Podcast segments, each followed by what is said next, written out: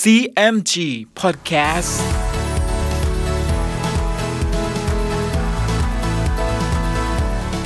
สวัสดีครับคุณผู้ฟังขอต้อนรับเข้าสู่ CMG Podcast กับผมดร.ภัณฑการ ธานนท์นะครับ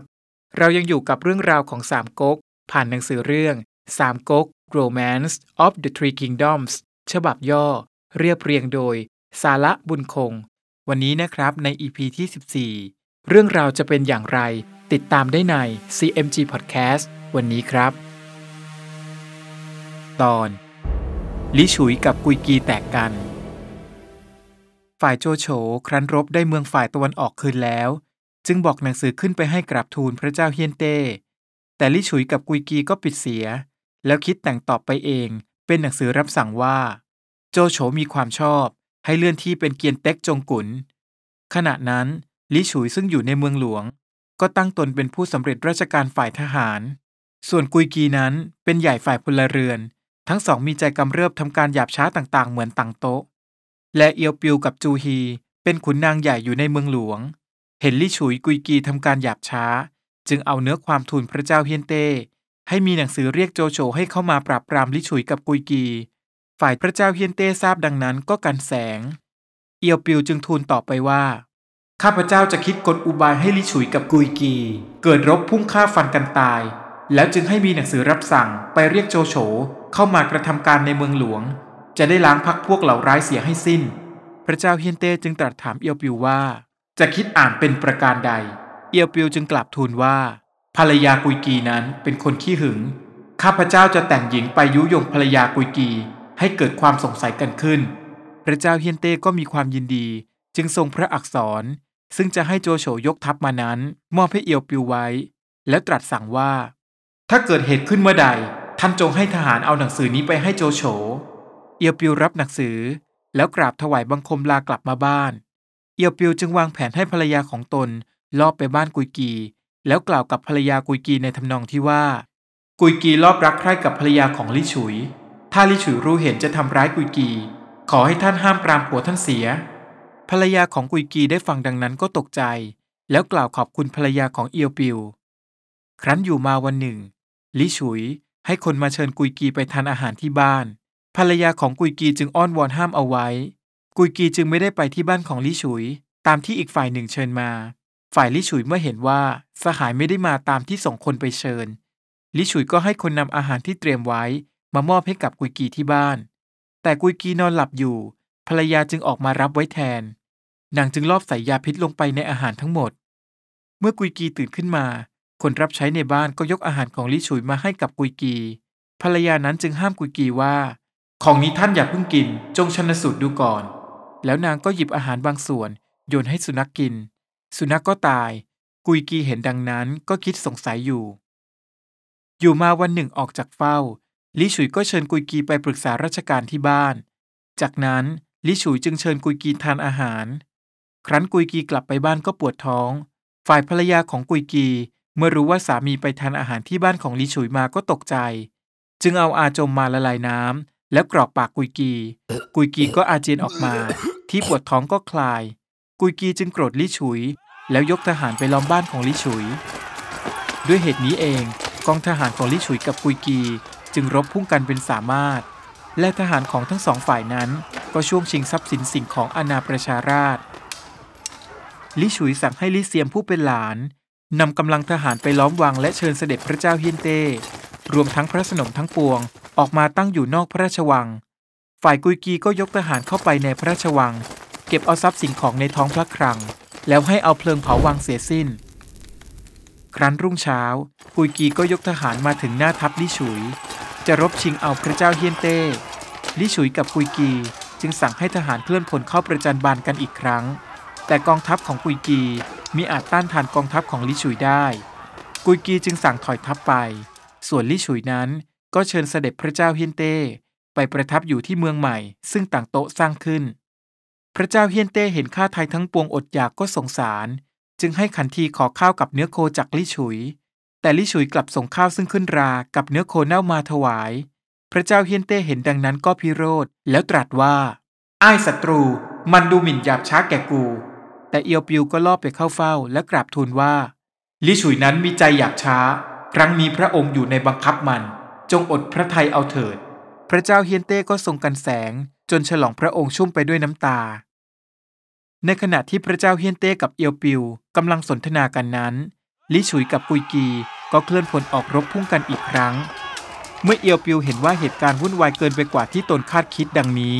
เขาจึงพาขุนนางผู้ใหญ่ผู้น้อยประมาณ60คนรีบไปห้ามศึกระหว่างลิฉุยกับปุยกีซึ่งลิฉุยกับปุยกีต่างก็พาทหารกลับไปเอียวปิวก็พาขุนนางทั้งปวงไปตามห้ามกุยกีจึงสั่งให้เอาตัวขุนนางเหล่านั้นยกเว้นเอียวปิวกับจูฮีไปจำคุกไว้โดยกล่าวว่าลิฉุยพาเสด็จพระเจ้าเฮียนเต้และสนมไปขังไว้เราจึงให้เอาท่านทั้งปวงไปจำไว้บ้างลิฉุยกับกุยกีตั้งรบกันทุกวันมิได้ขาดประมาณ2 เดือนทหารทั้ง2ฝ่ายล้มตายเป็นอันมากและลิฉุยเมื่ออยู่ในค่ายนั้นเชื่อคำจอมขมังเวทออมดอเท้ากาเซียงห้ามไปหลายครั้งว่าอย่าให้ท่านเชื่อฟังคนจำพวกนี้ลิฉุยก็มิฟังจะทำการสิ่งใดก็ให้ออเท้ามาทำนายทุกครั้งเมื่อเอียวกีผู้เป็นขุนนางรู้ว่าลิฉุยมีความเชื่ออันงมงายเช่นนี้เขาก็ลอบไปกราบทูลให้พระเจ้าเฮียนเต้ทราบและเสนอให้พระเจ้าเฮียนเต้เรียกกาเซียงเข้าพบซึ่งเมื่อกาเซียงเข้ามาเฝ้าแล้วพระเจ้าเฮียนเต้ก็ให้ขับขันทีออกไปเสียภายนอกแล้วกันแสงตรัสให้กาเซียงฟังถึงความทุกขเวทนาต่างๆฝ่ายกาเซียงก็กราบถวายบังคมแล้วทูลว่าข้าพเจ้าคิดจะทำราชการสนองพระคุณอยู่พระองค์อย่าเพิ่งตรัสให้เนื้อความแพร่งพรายไปพระเจ้าเฮียนเต้ก็คลายพระทัยขณะนั้นหองหูเหียบเข้ามาเฝ้าพระเจ้าเฮียนเต้พระองค์จึงทรงอักษรมอบหมายให้หองหูเหียบนำไปให้ลิฉุยกับกุยกีเพื่อให้ทั้งสองฝ่ายยุติการต่อสู้กันแต่พระประสงค์นี้ของพระเจ้าเฮียนเต้ก็ไม่อาจสำเร็จผลลงได้เนื่องจากว่าลิฉุยไม่ยินยอมด้วยฝ่ายกาเซียงเข้าไปกราบทูลพระเจ้าเฮียนเต้ว่าลิฉุยทำการหยาบช้าครั้งนี้ทหารทั้งปวงเอาใจออกห่างเป็นอันมากขอให้มีรับสั่งเอาใจตั้งให้ลิฉุยเป็นมหาอุปราชข้าพเจ้าจะได้คิดการต่อไปพระเจ้าเฮียนเต้เห็นชอบด้วยจึงตั้งให้ลิฉุยเป็นมหาอุปราชและลิฉุยคิดว่าการที่ตนได้เลื่อนที่ครั้งนี้พระออมดอเท้าช่วยจึงเอาเงินทองเสื้อผ้าให้แก่ออมดองเท้าเป็นอันมากโดยที่ลิฉุยไม่ได้ปูนบำเหน็จให้กับทหารทั้งปวงเลยทำให้ซองโกกับเอียวฮองโกรธและวางแผนที่จะก่อการกบฏขึ้นแต่แผนการในครั้งนี้ก็รั่วไหลเสียก่อนลิฉุยจึงสั่งให้ประหารซองโกส่วนเอียวฮองนั้นสามารถหลบหนีไปได้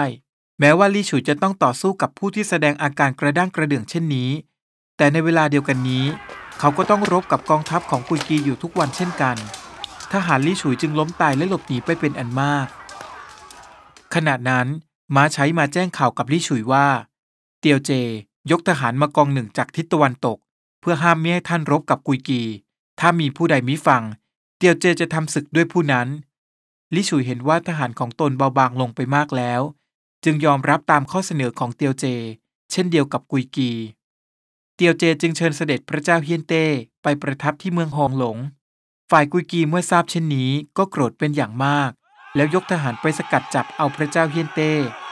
แต่เอียวฮองซึ่งหนีลิฉุยไปนั้นเมื่อรู้ข่าวก็คุมทหารยกตามไปหวังจะป้องกันอันตรายแต่พระเจ้าเฮียนเต้แต่เมื่อพบกุยกีตามเสด็จด้วยเอียวฮองก็คุมทหารเข้าสกัดกองทัพกุยกีไว้และทหารของเอียวฮองที่ชื่อว่าซิหลงซึ่งมีกำลังมากก็ใช้ขวานสังหารซุยยงซึ่งเป็นทหารของกุยกีส่วนเอียวฮองก็ขับม้าไล่ฟันทหารกุยกีล้มตายแตกไปจากนั้นเอียวฮองก็พาทหารไปถวายบังคมพระเจ้าเฮียนเต้และตั้งค่ายรักษาพระองค์เอาไว้ฝ่ายกุยกีซึ่งแตกมานั้นพอรุ่งเช้ายกจะไปรบด้วยเอียวฮองซิหลงเห็นดังนั้นจึงขับม้าออกมาเห็นทหารกุยกีตั้งล้อมอยู่พอตั้งสินขี่ม้าคุมทหารฟันฝ่ากองทัพกุยกีเข้ามาทางตะวันออกทหารกุยกีนั้นระส่ำระสายอยู่ซิหลงเห็นได้ทีก็คุมทหารรบกระหน่ำออกไปทหารกุยกีก็แตกตื่นล้มตายเป็นอันมากตั้งสินจึงเข้าไปเฝ้าและร่วมมือกับเอียวฮองคุ้มกันพระเจ้าเฮียนเต้เดินทางไปถึงเมืองฮองหลงและกุยกีซ่องสุมทหารซึ่งแตกตื่นนั้นได้บ้างฝ่ายลิฉุยยกทหารตามไปหวังจะทำร้ายพระเจ้าเฮียนเต้พอพบกุยกีจึงปรึกษากับลิฉุยว่าถ้าพระเจ้าเฮียนเต้เสด็จไปทางเมืองฮองหลงจนกระทั่งถึงเมืองเตียงหันได้แล้วเห็นจะให้มีหนังสือรับสั่งไปถึงหัวเมืองทั้งปวงให้ยกเข้ามาทำร้ายแก่เราทั้งสองเป็นมั่นคงลิฉุยจึงตอบว่า บัดนี้เตียวเจตั้งมั่นอยู่ณเมืองเตียงหันกล้าแข็งอยู่กองหนึ่งท่านกับเราจำจะรีบตามไปณเมืองฮองหลงจับพระเจ้าเฮียนเต้ฆ่าเสียส่วนสมบัติท่านกับเราปันกันคนละกึ่งกุยกีก็ตกลงไปตามนั้นฝ่ายตังสินเอียวฮองพาเสด็จพระเจ้าเฮียนเต้มาถึงตำบลตันกันรู้ว่าลิฉุยกุยกีกลับเข้าเป็นพวกเดียวกันแล้วและยกทหารติดตามมาเป็นอันมากตังสินจึงให้หยุดอยู่หวังจะรบป้องกันพระเจ้าเฮียนเต้แต่เมื่อตังสินกับเอียวฮองเห็นว่าจะต้านทานมิได้จึงทิ้งทรัพย์สินอันมีค่าทั้งหลายและพาพระเจ้าเฮียนเต้รบฝ่าออกไปทางทิศเหนือลิฉุยกุยกีก็ยกทหารตามพระเจ้าเฮียนเต้ไปฝ่ายตังสินกับเอียวฮองก็แต่งหนังสือฉบับหนึ่งส่งไปถึงหันเซียมลิงักโฮจ๋ายซึ่งเป็นนายโจรอยู่แดนเมืองโฮตังนั้นว่ามิได้เอาโทษแล้วขอให้คุมพรรคพวกมารับเสด็จนายโจรทั้งสามได้รับหนังสือฉบับนี้แล้วก็คุมพรรคพวกยกมาเฝ้าตังสินจึงยกทหารพาพระเจ้าเฮียนเต้กลับมาและได้พบกับลิฉุยกุยกีที่ตำบลอยู่เอียงกองทัพของทั้งสองฝ่ายก็เคลื่อนเข้าโรมรันกันและตั้งค่ายยันกันอยู่ลิฉุยจึงสั่งให้นำทรัพย์สินอันมีค่าต่างๆไปทิ้งเรี่ยรายไว้ในป่าเพื่อล่อทหารโจรของตังสินให้พะวงกับการเก็บทรัพย์สินดังกล่าวและในที่สุดลิฉุยกับกุยกีก็ยกทหารเข้าตีกระหน่ำทั้ง4ด้านพวกโจรก็ล้มตายแตกไปตังสินกับเอียวฮองเห็นต้านทานมิได้ก็พาพระเจ้าเฮียนเต้หนีไปทางทิศเหนือลิฉุยกุยกีก็ยกทหารตามไปตังสินกับเอียวฮองพาพระเจ้าเฮียนเต้รวมทั้งพระมเหสีและบรรดาขุนนางหนีต่อไปอย่างทุลักทุเลจนกระทั่งถึงตำบลอันอิบและเชิญเสด็จเข้าประทับอยู่ในโรงแห่งหนึ่งคนทั้งปวงก็ล้อมวงอยู่และตังสินเอียวฮองจึงเชิญเสด็จพระเจ้าเฮียนเต้เดินทางต่อไปที่เมืองโลเอียงได้สำเร็จขุนนางทั้งปวงจึงให้แผ้วถางป่าและปลูกตำหนักข้างหน้าและข้างในรวมทั้งที่เสด็จออกแล้วเชิญเสด็จพระเจ้าเฮียนเต้เสด็จขึ้นอยู่จบไปแล้วนะครับสำหรับ EP ที่ 14เป็นเรื่องราวที่ทำให้ลิฉุยกับกุยกีแตกคอกันแต่ท้ายที่สุดทั้งสองก็กลับมาเป็นพวกเดียวกันแล้วและตอนต่อไปมาร่วมลุ้นกันต่อว่าจะเกิดเหตุอะไรอีกบ้างติดตามได้ใน CMG Podcast EP หน้าสำหรับวันนี้สวัสดีครับ